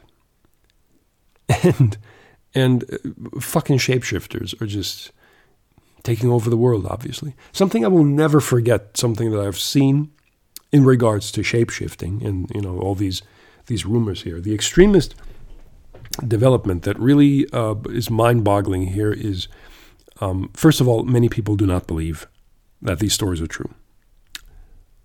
Why would they? You know, we have people who just, I think, know enough of life to know when to ignore information and know that it's bad for you. Then you have this group of people who are just the actual sheep, let's say, jumping onto this bandwagon of a conspiracy because, again, they feel special and enlightened, or because of some kind of religious belief that they feel a certain person who is preaching this stuff is sharing with them and thinking this is a sign of God, so I have to follow him because he might be right. You know, I've, I've talked to these people before. This, uh, something that is mind-boggling to me that fits into this uh, uh, conspiracy or hypothesis even it's not a conspiracy it's actually more a hypothesis a joke to me personally about this shape-shifting nonsense there was once an episode of joe rogan in case you don't know who that is i think you do joe rogan's podcast is one of the most famous podcasts world fucking wide and he had a singer there i don't remember his name but I know his face. He's a bald guy, bald white guy. Used to be the front man of the Smashing Pumpkins. The Smashing Pumpkins were huge rock stars in the day of the 90s.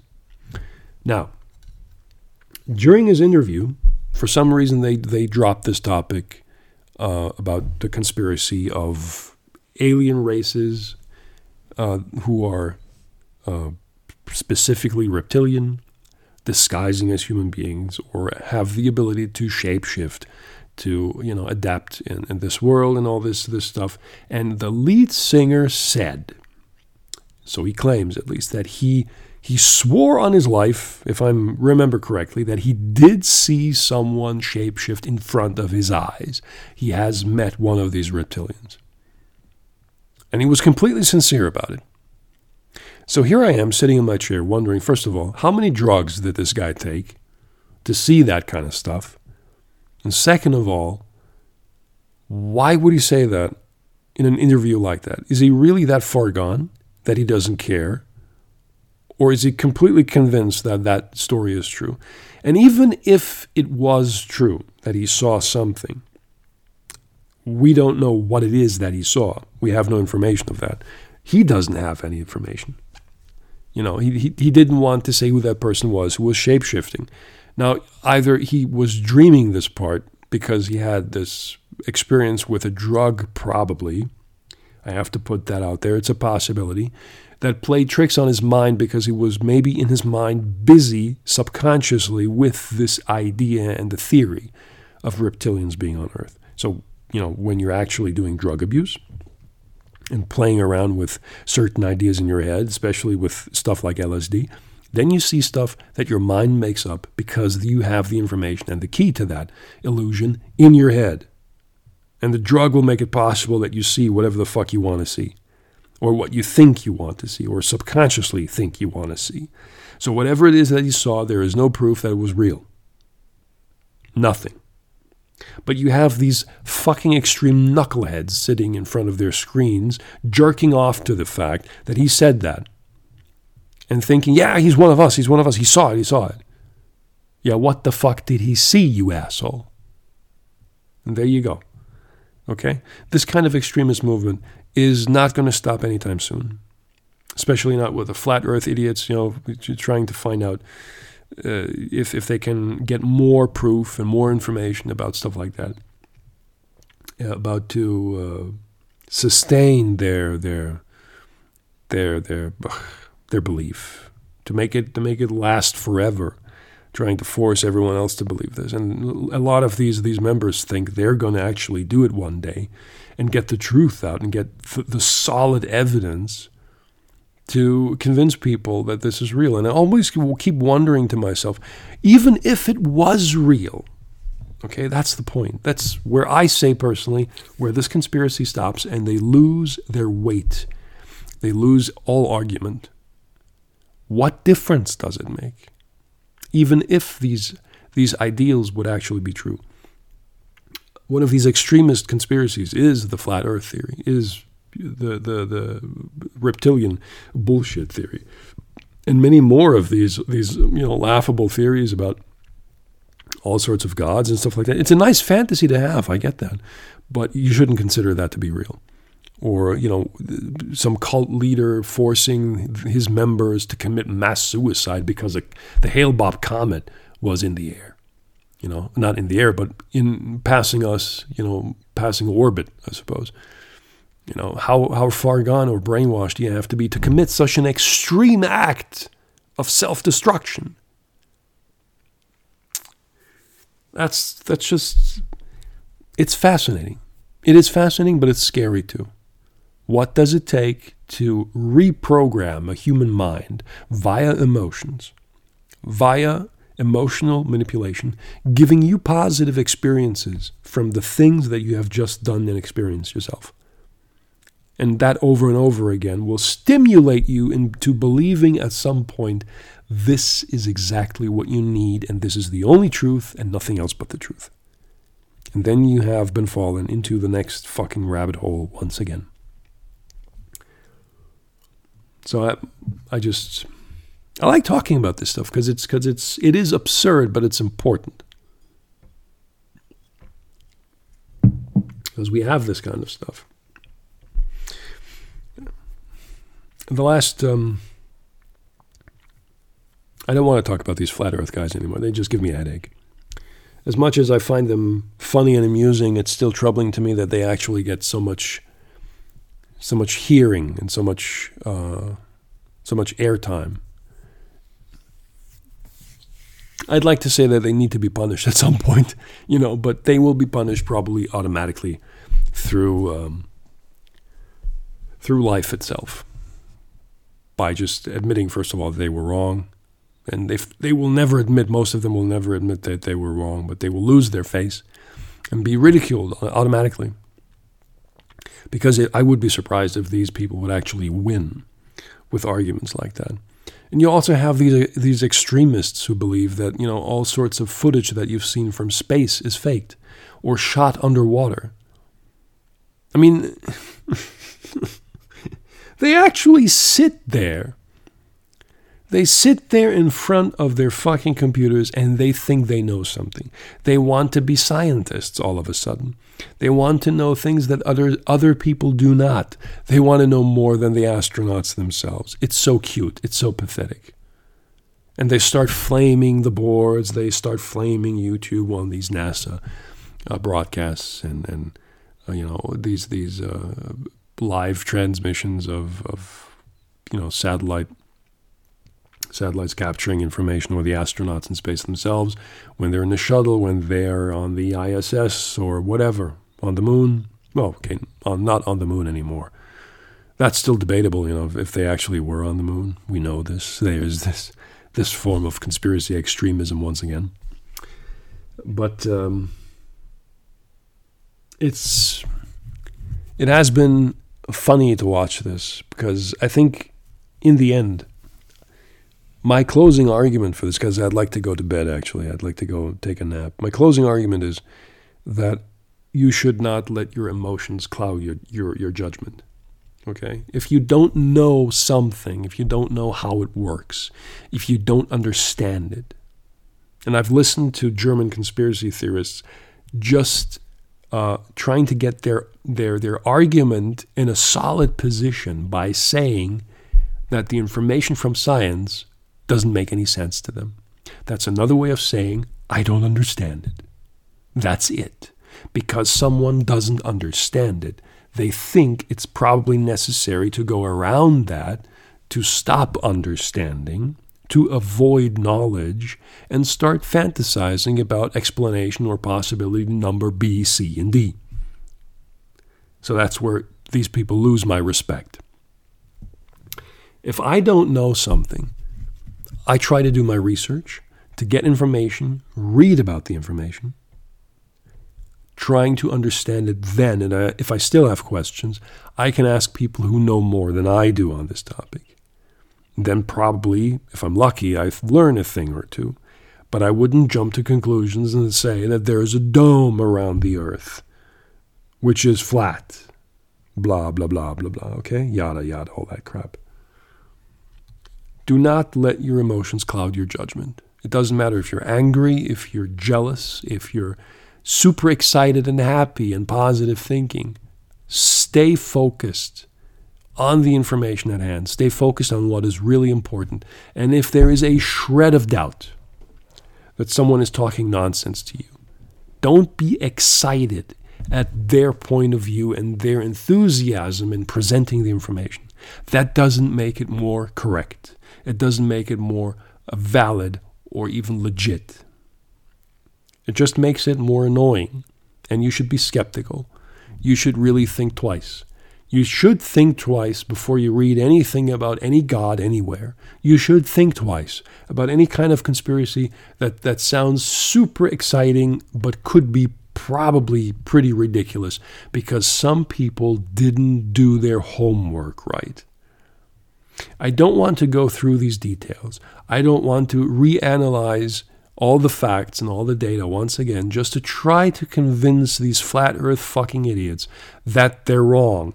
It doesn't make any sense to do so, and it is, it is a waste of any's, anyone's intellectual time. Let these people believe what they want to believe. They will eventually fail because that's the natural progress of things. That's evolution. But it's still important, I think, to talk about it briefly, or in my case, almost two fucking hours, because it's important to not be manipulated by this, this junk, to stay focused on what's important to you personally, no matter if it's job, family, friendship, wife, kids, whatever. Okay?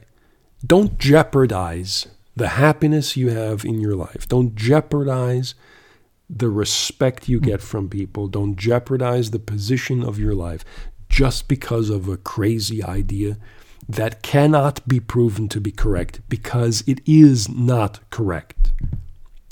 The end. Don't follow that stuff. There is no point. There is no point in arguing with an extremist.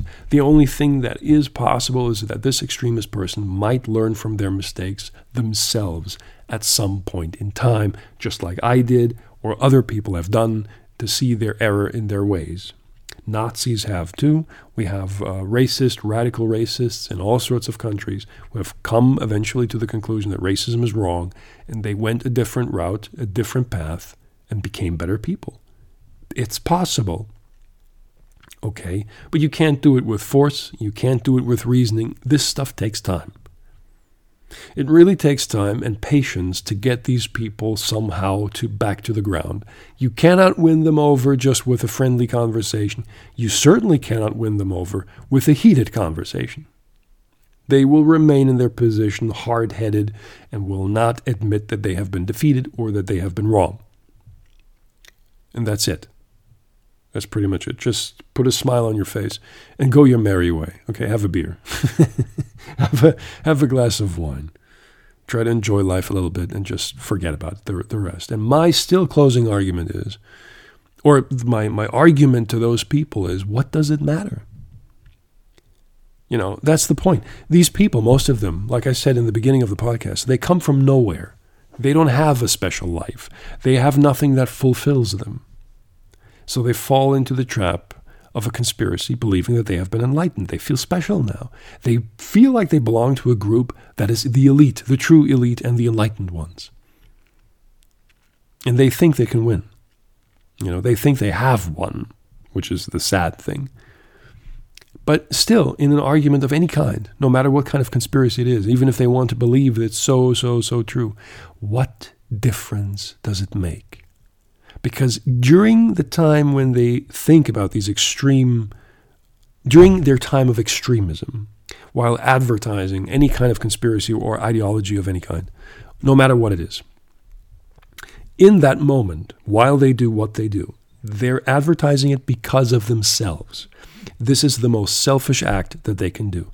They want to be right, so they present themselves in the best way possible, as intellectually as possible, as calm and decent and wise as possible, and still fail in the end. They might win a few guys over, but the majority will say, You're fucking nuts. I'm sorry. We can't follow. No, David Icke, you're not the son of God. You know, that, that kind of stuff. Start laughing, probably. And still, the question that I would ask these people is what difference does it make? Why is it so important to you that you want to believe this? My question would be my last one Does that really improve your life? Is this going to bring you happiness? Are you sure? It doesn't matter what kind of gender you choose, you're going to be the same person you were before. You will be the same person you were yesterday. You'll, you're going to be the same person you've been last year. You might change a little bit.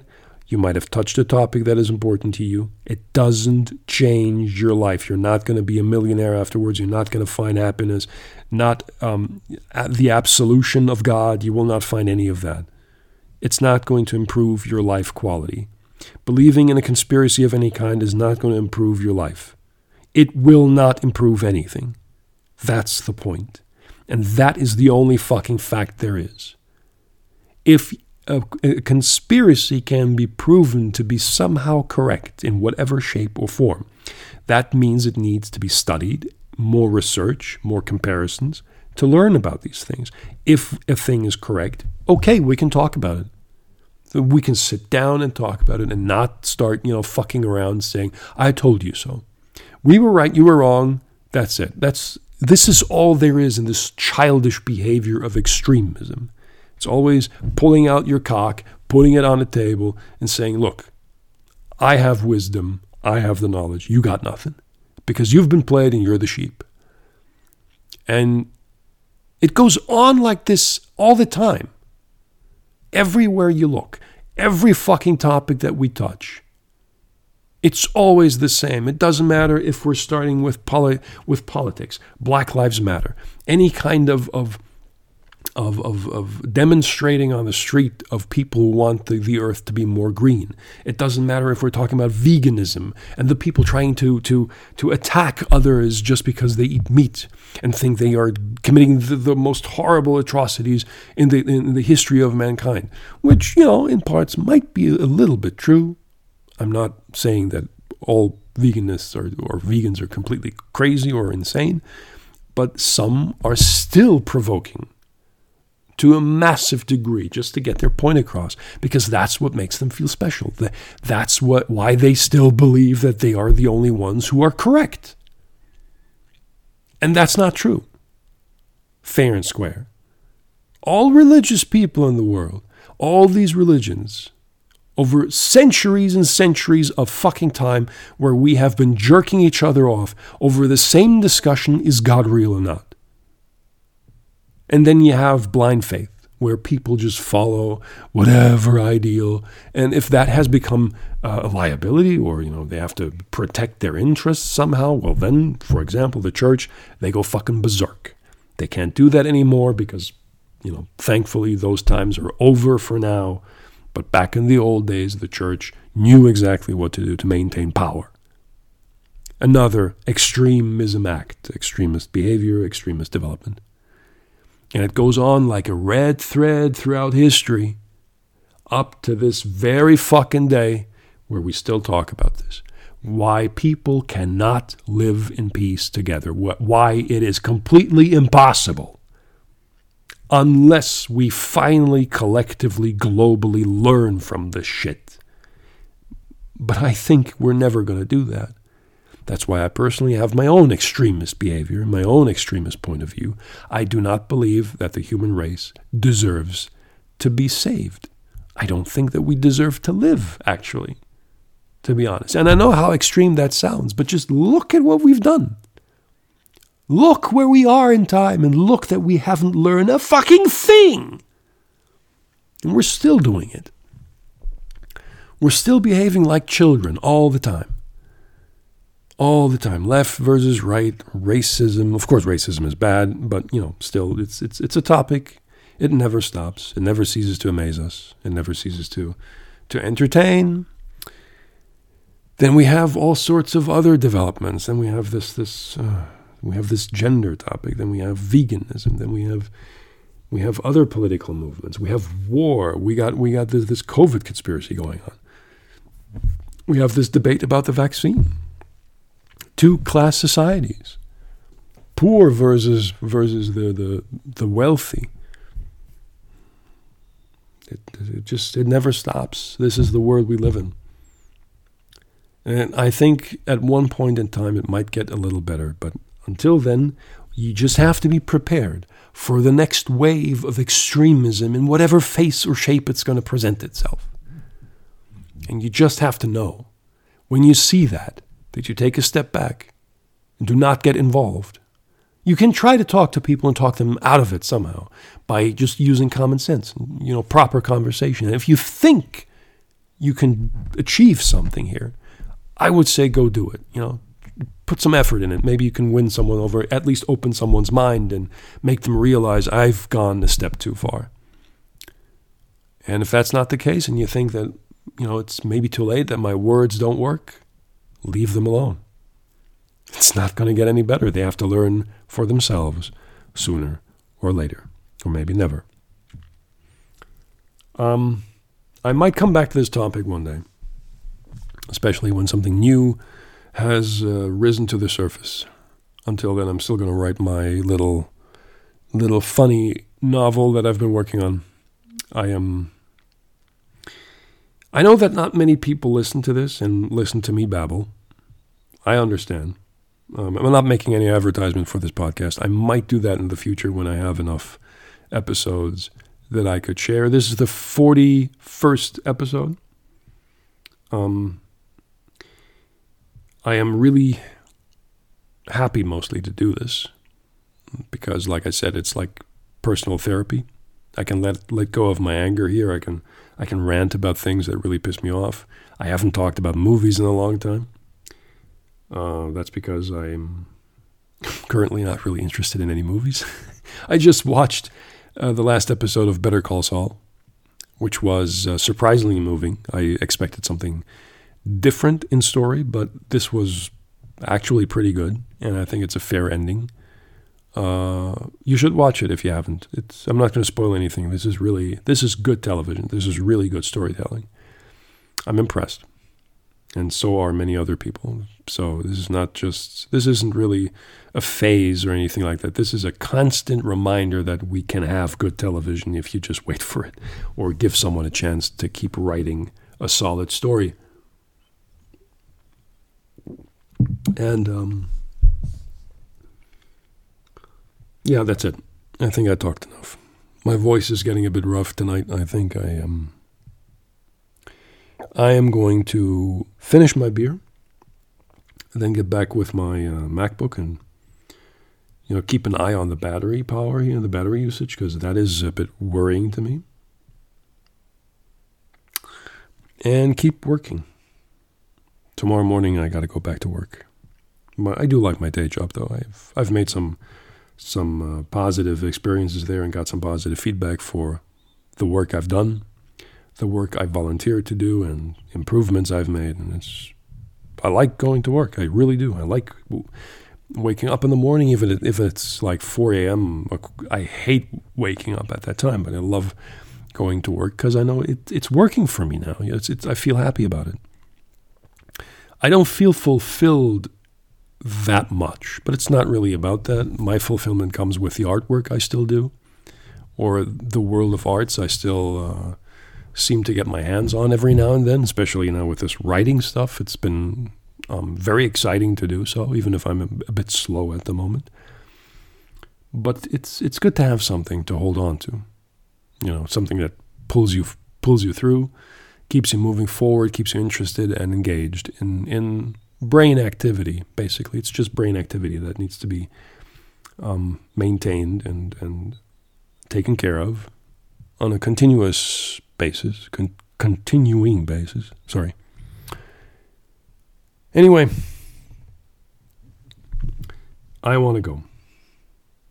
It's late. It's now uh, 9:15 p.m. and I have been talking for two hours straight, almost. Just a few seconds left.